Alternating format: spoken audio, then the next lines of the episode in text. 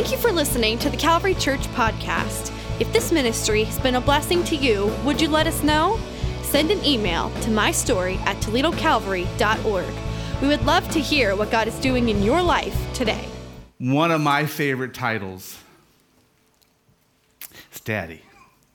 Uh, what a privilege it is to be a daddy. And if you haven't heard, uh, in about four weeks, I get a, a, a, new title, an additional title called Grandpa. And so uh, that's, that's really awesome. Yeah, thanks. Um, our lead pastor, Pastor Chad, and his family are away today, uh, vacationing, and uh, they'll be back with us next Sunday. And so if you are a guest, come back next Sunday, okay? Uh, but we're glad that you're here. Uh, the family. The family was created by God in Genesis chapter 2, verse 24.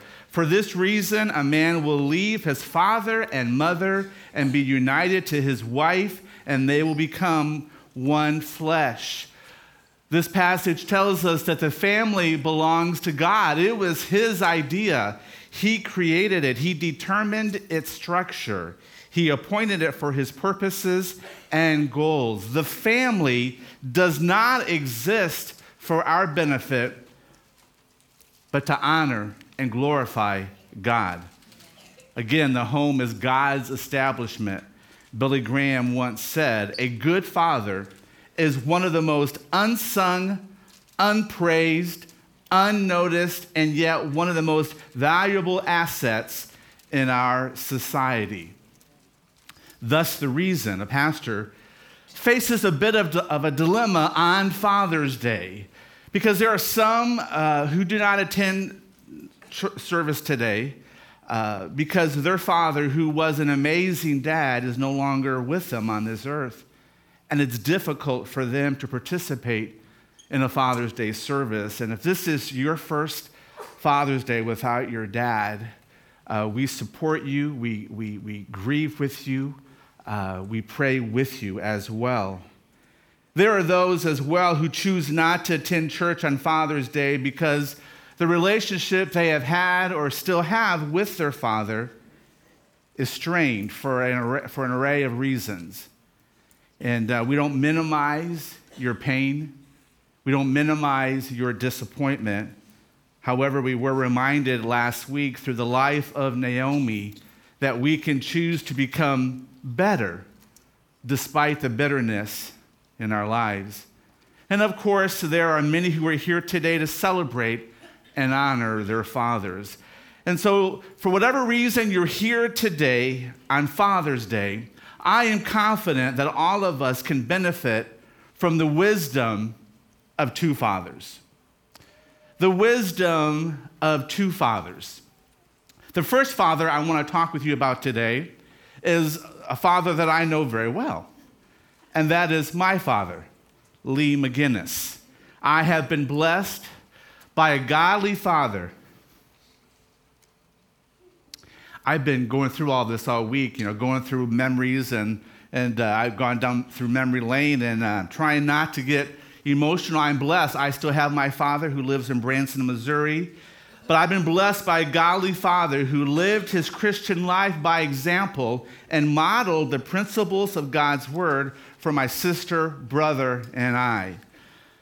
My dad was the third of five children, born in the late 30s, was raised in the 40s and 50s by my grandparents, who became Christians shortly, at, or shortly before my father was born. Uh, God spoke to my grandmother a few months before dad was born and said, This son is going to be different. He was the third son, and uh, he's going to be a preacher someday.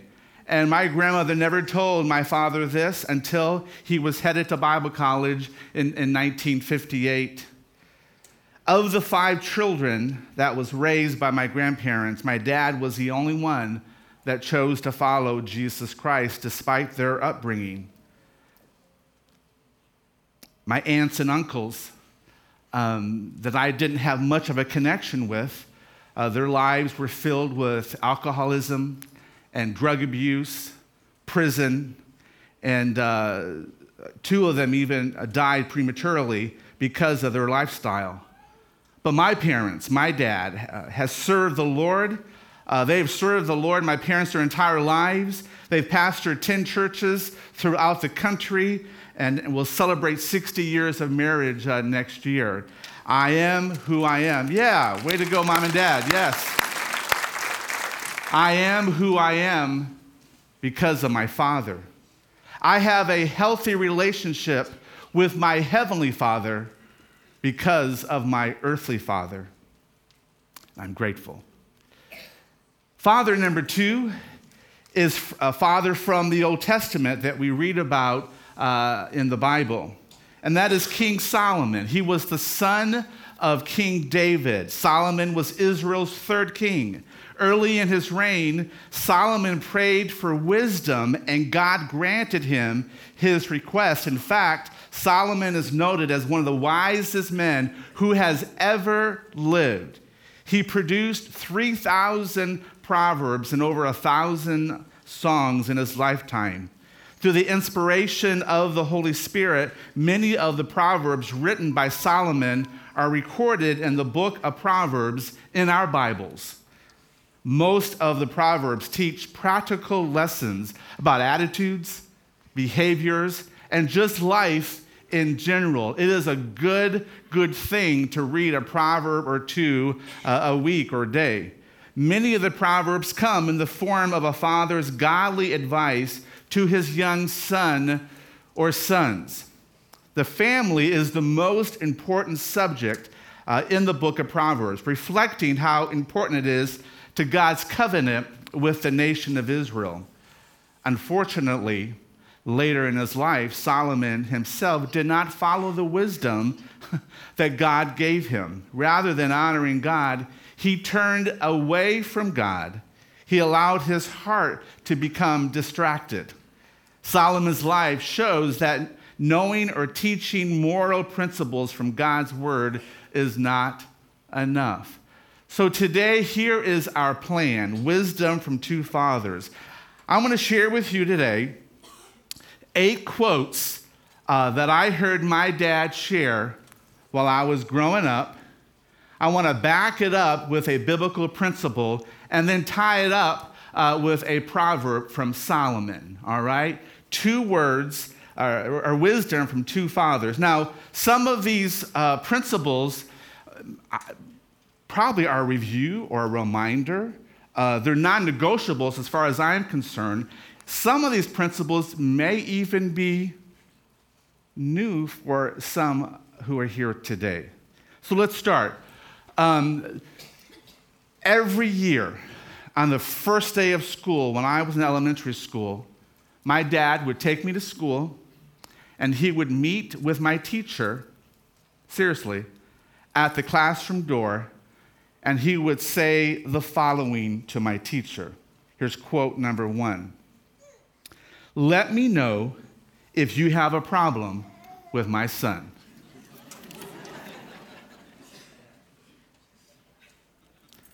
When I entered into junior high, he would attend my parent teacher conferences and he would say to all six, seven, or eight of my teachers, Let me know if you have a problem with my son. Do you know what my dad meant by that statement? Yeah, okay. My father was conveying to me that if I acted up in school, I would face the consequences when I got home. By the way, I never acted up in school.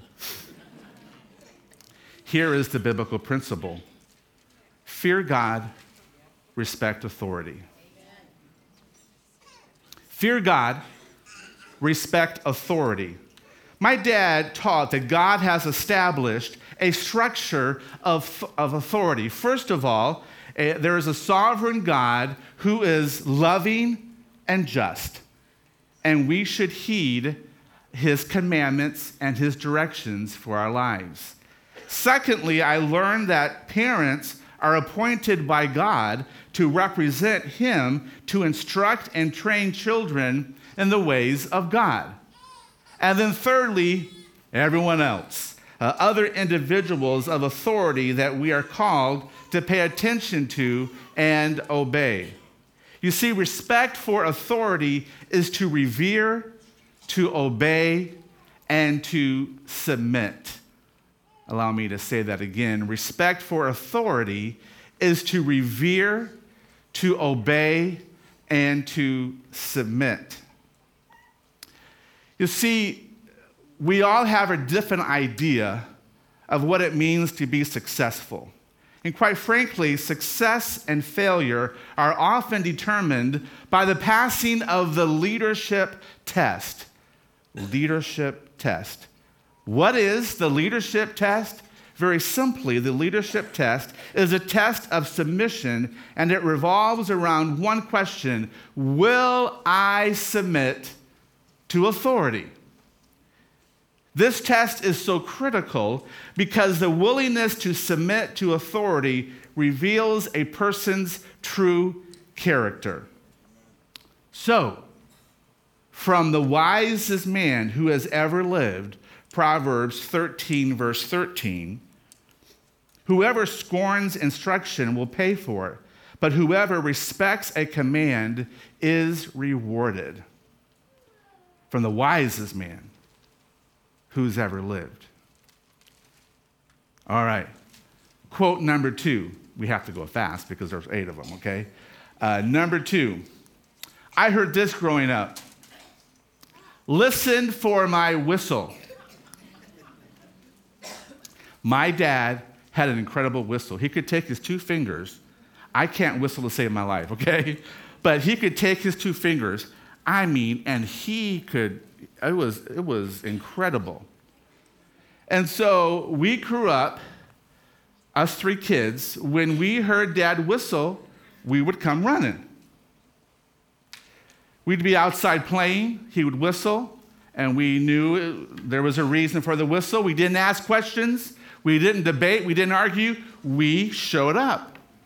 I remember one time we were having a Sunday school picnic way back in the day, and we were uh, at someone's home, and there were a hundred or so people playing games and so forth. And my dad was going to call us three kids. It was time to go home, and he told the buddy that he was next to, "I'm gonna, I'm gonna get my kids to come. I'm gonna blow. The, I'm gonna." And my and this friend said, "They're not gonna come. You gotta be kidding me." And so my dad blew the, his whistle, and in a matter of moments, Bill, Melinda, and Tim you see, dad taught us that obedience is priority.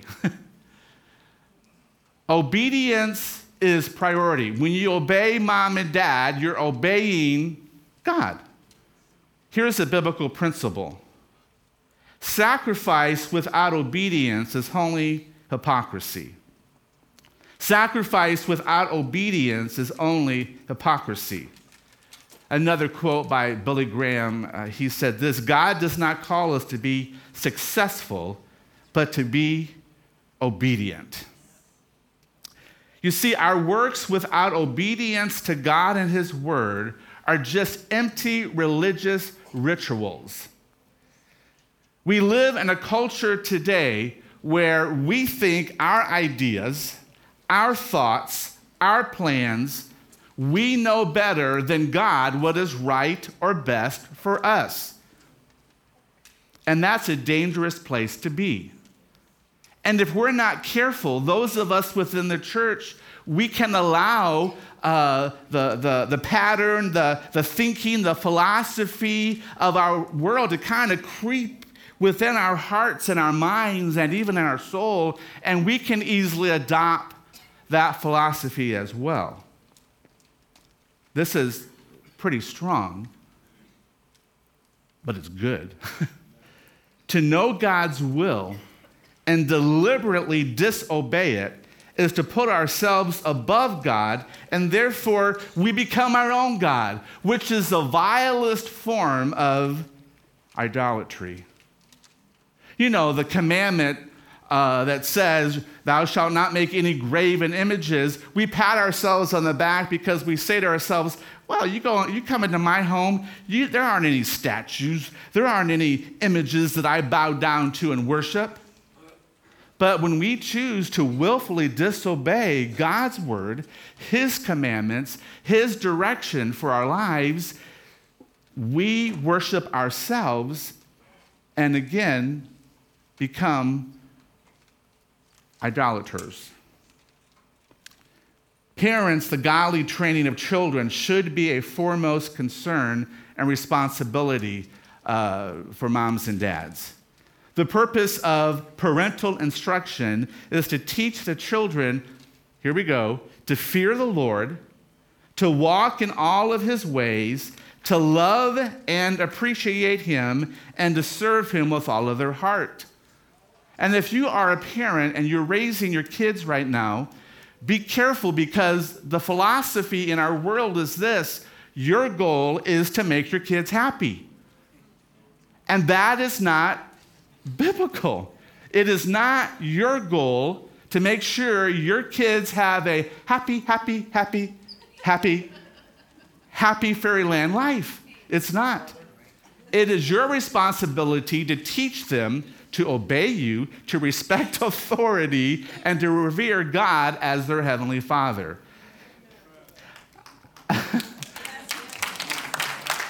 Ideally, Parents should set an example for their children, modeling in real life what it means to follow God and to obey his commands. From the wisest man who's ever lived, Proverbs 19, 16. Whoever keeps commandments keeps their life. But whoever show, shows contempt will die. So, parents, Keep your kids from dying and teach them to follow God and His Word. All right. Now, this next quote that my dad said, I think many of you have heard this from your parent as well at some point, maybe. Number three, this is going to hurt me more than it is going to hurt you. Okay, yeah. Many years ago, when I was a teacher, um, a student came up to me and a little bit with an attitude, she said, Well, I have never gotten a spanking. And I said to myself, Oh, that's the problem. Sensitive subject. And I said to my wife, I said, Boy, dear, I'm not sure if I want to handle this on a Sunday morning, live stream and all. She said, Dear, it's the truth. It's in the Bible. You've got to speak biblical truth to the church today. My father never hit me, but he spanked me. I've had parents come to me proudly and say, Well, I've never hit my child. My dad never hit me, he disciplined me, and I needed it. There has never been a child, except for Jesus Christ, who did not need to be disciplined. Here is a biblical principle love equals discipline. Scripture instructs parents to discipline their children during their formative years. This is a period in our kids' lives when their way of thinking and behaving are being shaped. And guess what? It is our responsibility to help shape and mold our kids into God's likeness. Methods of discipline like spanking should be done only for deliberate disobedience or defiance that is done on purpose.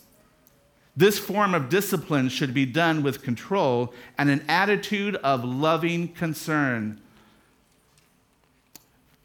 I don't know, two, three times, four at the max in my lifetime. And after every time of discipline, my dad, never in anger, after the discipline, he would help me to understand why he had to do that and would love me. And I am the man I am today because my father was man enough to discipline his son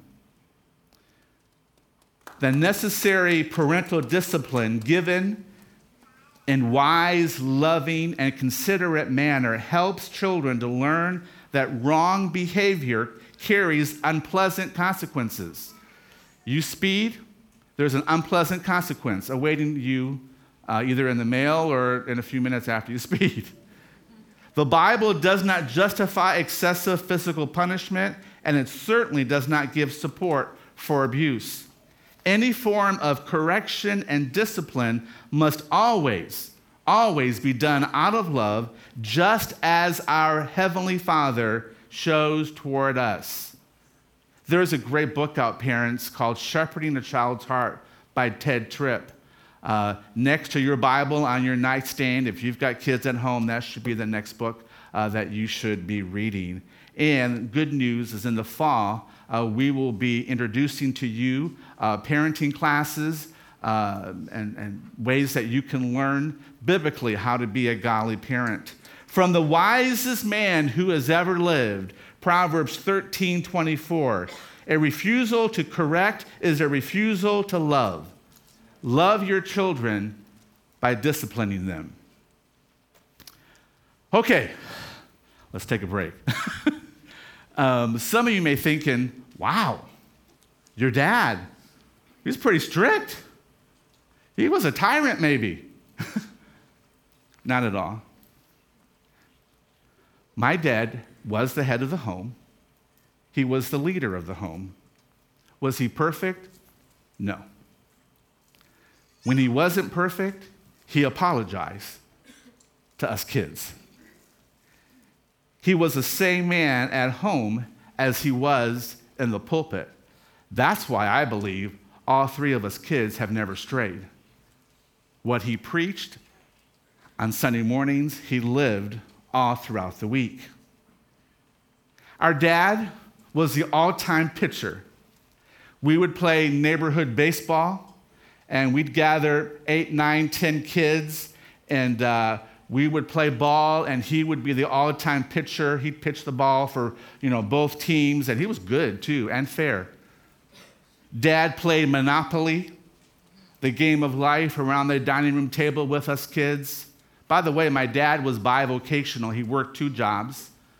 Um, many Saturdays he was working when uh, we were playing, but but Dad took the time to love life with us. And what's amazing by what I've already talked about with all of you is I always felt loved, I always felt safe, I always felt secure, and our home was always stable. There's just something about following God and His Word. All right. Number four, another quote that I heard from my dad growing up. He used to say this We don't talk like that in this house. I have never heard a slang word or a four letter word come from my father's lips. And I mean never. My dad was very strict about what we watched on TV. And growing up, we didn't like it. In the 70s, TV shows began to introduce four letter words. And I remember one uh, evening we were down in our basement. That's where our 19 inch black and white TV was, with three channels with a knob, where we would sit and watch TV. And one night we were watching the show The Waltons. Oh no. I remember distinctly Olivia, Mrs. Walton, used a four letter word for the first time ever on TV. My dad got up, shut the TV off, and he said, We don't talk like that in this house. Now, he knew that, you know, we went to public school, we've heard those words before. But his philosophy has always been, but in this house, we can control what we hear and what we say and what we watch. So he turned off the TV and we went upstairs and played Monopoly. Biblical principle oh, be careful, little mouth, what you say. oh, be careful, little mouth, what you say. In my home, uh, growing up, uh, we talked rated G. We did. And over the years, in many of our homes, we've gone from a rated G conversation to a PG, to PG 13. 2018, rated R. Even in Christian homes. I remember trying to impress my friends with vocab words that I had learned in English class from the most recent uh, vocab quiz. I remember so well learning the word dexterity, dexterity, and I have used that word ever since. So proud of my vocabulary. Some of us, we try to impress one another with four letter words to convey that no one is going to tell me what I can or cannot say. In the sinful, rebellious world where we live, this is not news, new news. There are many activities, behaviors, and practices that are common for many people, but should be completely unacceptable and improper for God's holy people. And this applies to our conversations. Parents with kids living at home, little ears are listening. We are to keep ourselves from obscenity, foolish talk, and even coarse joking, even when they are acceptable within our culture.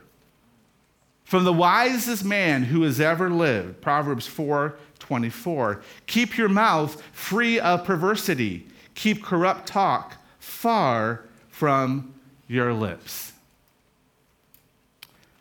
Quote number five. This quote began when I was a teenager my dad would say, Son, when you graduate, you need a plan. You see, you've heard my story a few years ago. I had this neat bedroom in our basement with orange carpet. I love the color orange, okay? And so I was down there by myself. I had my own cool, back in those days, we called it our pad, okay? And uh, just around the corner from my bedroom, I had a, a restroom. And so I just had my own little thing going on. I had a 13 inch black and white TV, a record player. I had my big headphones. I was loving life. And then I can go up to the stairs and have breakfast. It was kind of like a Holiday Inn Express. And my dad, who was very wise, knew that if, I, if he wasn't careful, I could take advantage of that. And I think I could have, and I would have. My dad helped me to see that, boy, when you graduate, you got to have some plans. And I will help you and I will guide you, but come up with a plan, okay? You know, he gave me guidance as well as challenged me regarding my future. Here's the biblical principle plan ahead, look ahead, pray ahead, etc., etc. And it was. It was a bit overwhelming for me, the challenge to think ahead, to plan, um, uh, to think about, boy, what am I going to do with my life? But you know what that did? That pushed me to get on my knees in my bedroom in the basement with orange carpet and seek the face of God and say, God, help! what am I supposed to do? Where do you want me to go? Help me, help me, help me. And God did. God's a good God. He's a faithful God. He, he led me to a, a Christian university 12 hours away. That's where I met my wife. That's where I heard about Calvary Church. Lo and behold, here I am. I mean, I'm thankful that my dad pushed me and challenged me to plan ahead. From the wisest man who has ever lived, Proverbs 20, verse 18, plans are established by seeking advice. Moving along, quote number six from my dad. He said this and believed this God will always take care of you. Again, my parents were pastors, small church pastors, and when I say small church, I mean small church. I remember uh, on Easter Sunday in Battle Creek, Michigan, that Sunday, we had 55. Oh, my parents were thrilled. 55 on Easter, that was awesome. We were the family that would show up 30 minutes ahead of time and turn the lights on, turn the heat on. We didn't have air conditioning back then. My mom cleaned the church every Saturday. That was our life. Many would say that my dad was not successful bivocational. He was a milkman, worked in a factory, worked in a department store. For most of his, his career, he was a carpenter and a really good carpenter. In the last uh, few years, since he's retired from ministry, he has worked in a popcorn trailer at an amusement park. And I know my dad is listening, and I haven't, I didn't get permission from him about today, so Dad, I'll call you later, okay? and say I'm sorry. Or, but uh, um, the most my dad has ever made, $36,000 in his lifetime in one year. After making that after the first year, he told the church that was too much. Don't pay him that much. My parents have never been in financial need. They've always been content. Very early in their marriage, they learned to trust God for everything the gas in their car, the food on their tables, for everything. I've heard the story. My parents went to Bible college in Mount Vernon, Ohio. And uh, on the weekends, they would pastor a church in Fort Wayne, Indiana. So on Saturday, they would drive to Fort Wayne from Mount Vernon. Dad would preach Sunday morning, Sunday night. And we're talking maybe 20 people. They would, they would do that for 20 people and then drive home. The school didn't give them a salary. The school, didn't pay for their, for their gas, didn't pay for their meals. That's just what they did. And I heard the story how uh, one Sunday night they had no gas in the car and no money in their wallets. They did not know how they were going to get back to Bible college, and they had class the next day. They had to get back. They trusted God. They prayed. By the end of that evening service, a dear older lady gave my dad a $5 bill. That $5 bill filled their gas tank, and they shared a big boy hamburger, and they were as content as content can be on payday, the first check that my parents would write for almost 60 years has been their tithe to the church and their offering to missions. Vacations, we went to grandma and grandpa's house, spent the week in Detroit area swimming in their pool and hanging out. Sometimes our vacation was attending church conferences, but we were content. biblical principle give to God first. Give to God first. You see, the Israelites presented the first portion of their harvest as an offering to God in recognition of the fact that God was the rightful owner of everything, including the land and all it produced. Like my parents, we too should give God the first portion of our income in a way of expressing our gratitude and honoring Him as Lord of our lives and of our possessions. Successful? My parents were very successful. Three kids who love God, who are serving God. Eight grandkids who love God, who are serving God. Almost six great grandkids in a month uh, who are on their way to loving and serving God my dad is very, very content. From the wisest man who has ever lived, Proverbs 3 9, honor the Lord with your wealth, with the first fruits of all of your crops. Quote number seven Dad would say this to me Bill, just be faithful. Just be faithful. I watched my dad's faithfulness as a kid, and I, and I still do. Sunday after Sunday, Sunday night after Sunday night, Wednesday night after Wednesday night, my dad would preach to two people. And many Sundays, that's what he had. He had two people. Wow. That's faithful. My dad modeled and taught us that faithfulness to God is a high priority. He taught me that everything we do should bring honor to God. I can't tell you how many times during a difficult season of my life, Dad would remind me, Bill, just be faithful. Just be faithful. Biblical principle faithfulness is our purpose.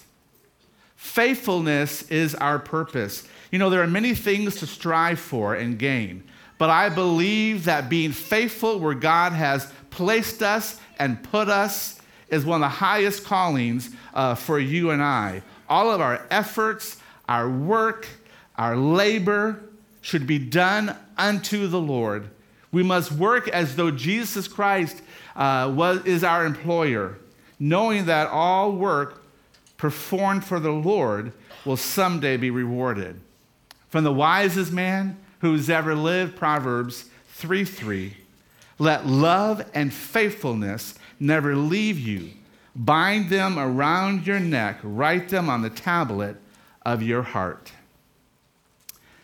And then finally, quote number eight, and uh, this kind of is foundational to, all, to everything that we've talked about today. I heard this growing up the Bible does not belong on the floor. Now, nowhere in the Bible does it say, Thou shalt not put the Bible on the floor. However, my parents taught me that that Bible that we have in our house is not just a book, it's something that we honor and that we treasure.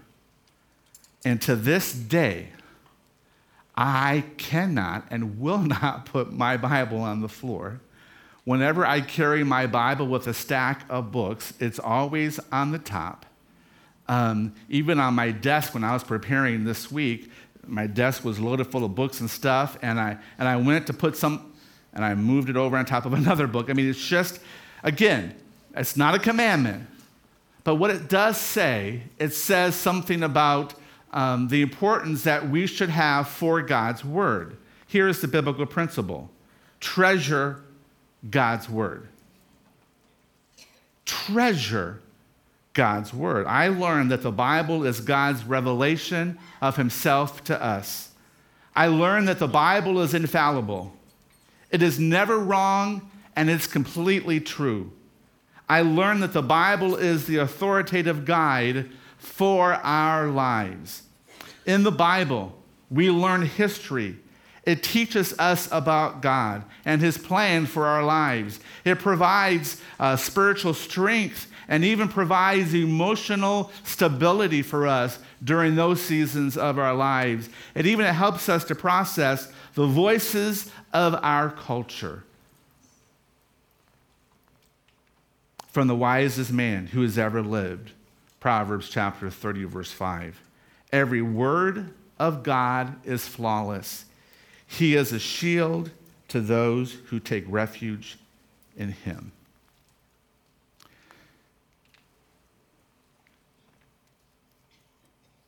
Wisdom from two fathers. And I hope that, you know, I didn't come on too strong today or, or whatever, but, but I believe that these principles that we talked about are non negotiables and we need to be reminded of them, and if so, reinvite them back into our lifestyle. There's another father I want to talk about as we wrap up today from the Old Testament. We read about him in 1 Samuel. He was the first king of Israel. And though scripture records him to be handsome and a head taller than the others, with great leadership potential, King Saul was a miserable failure simply due to his lack of obedience. He was insubordinate to leadership, He was jealous of his own son, Jonathan. He was more concerned about looking good before people than being good before God. He made excuses time and time again for his disobedience. His views and choices were more important than God's voice. And his heart, his heart was never close to the Lord.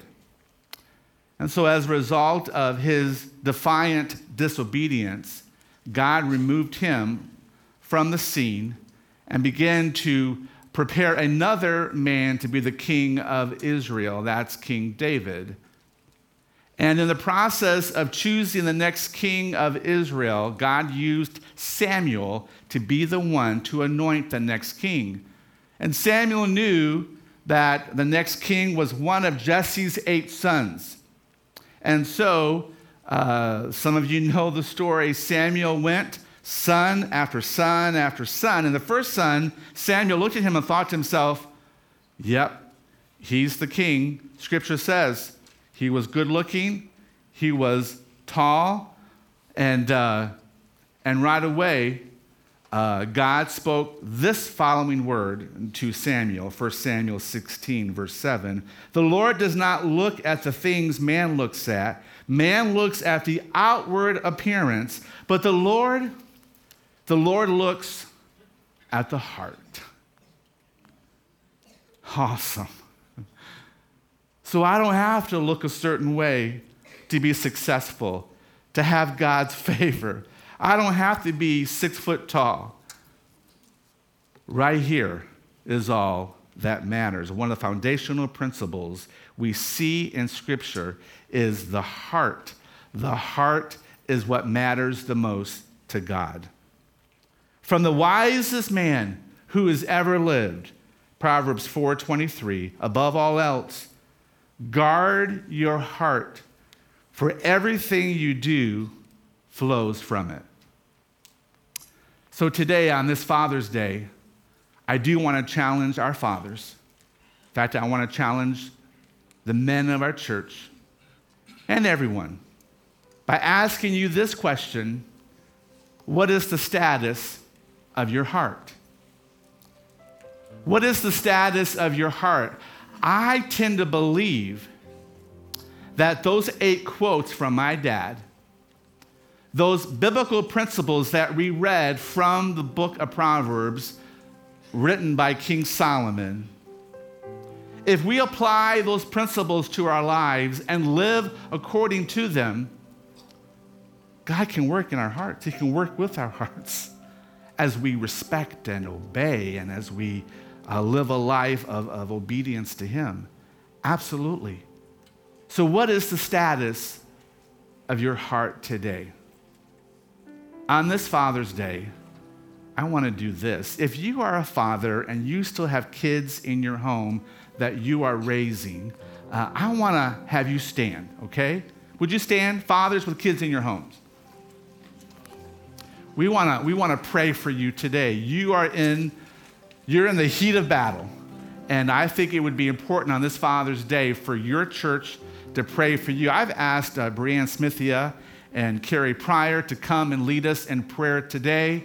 Uh, Brianne is a PK and MK, preacher's kid, missionary kid, raised by an awesome dad. And I've asked her today to pray for you dads who are raising your kids. So, would you bow your heads with us today and let's pray? Lord, we come before you, and first off, we say thank you. Thank you for who you are. Thank you for the fact that we're a part of your family, and you're the one who has defined what fatherhood is. And I thank you for the fact that you are the example of that.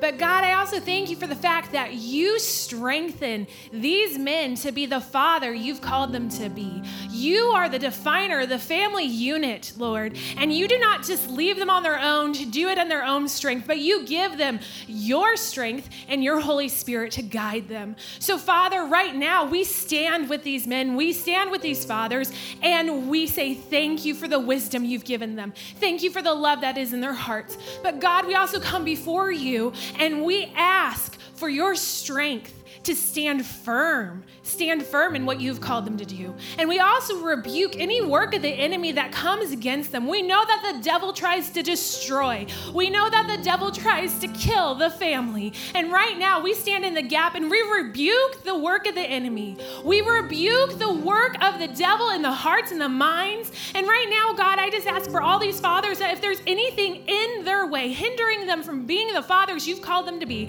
may that be lifted and may that be gone. May they have a peace and a love. And when they look at their children, Father, may they have such a love that grows within them. And Father, also any wounds that a father has caused them, may that be healed. Any wounds that they have caused their own children, may that be healed. May there be unity. And maybe they're glorifying of you, God.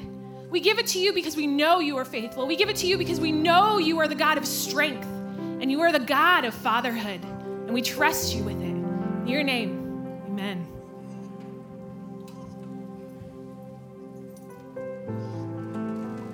And I neglected to encourage those in the different venues to please participate uh, in our time of prayer today as well. Now I'm going to ask uh, all the men all the men in this room today, would you please stand? Uh, in Auditorium 1, in the chapel, uh, Auditorium 2, and I've asked Carrie Pryor, who's a member of our team, to come and pray over the men of our church. We honor you today. We respect you. We need you. Thank you for your leadership, your courage, and your strength. Carrie, would you pray? God, we are so thankful for the leadership of these men that are standing, God. And we just pray that you would give clear wisdom and understanding of the direction of the paths of their lives. God, I pray that you would give them courage to lead boldly for you. Father, I pray for men to have hearts after you because then their hearts are reflected in the lives that they live. God, I pray that they would have the courage to live boldly against what the world throws at them. God, I pray for strength to withstand what the enemy tries to throw at them, to tear them down. God, I pray against the lies of the enemy in their lives. God, may they hear clearly your words over them that they are your army of men, so strong, so courageous, going after this world in the name of Jesus to change this world. Father, I pray blessings on their lives. I pray clear paths. I pray clear wisdom. Jesus, we just uh, pray that you will just lead and guide every step that they take, that they are clear examples for everyone who is watching, clear examples to all the generations. God, for the teenage boys that need to just continue to follow after you, Father, to be able to know the clear path and walk in it, we just ask that you would be with them, Father. We love you. We thank you. And in Jesus' name, Amen. And so, Lord, I thank you for this great day. I pray, God, that we would honor you with our lives as we follow after you, as we give our hearts to you, as we live in obedience to you and your word.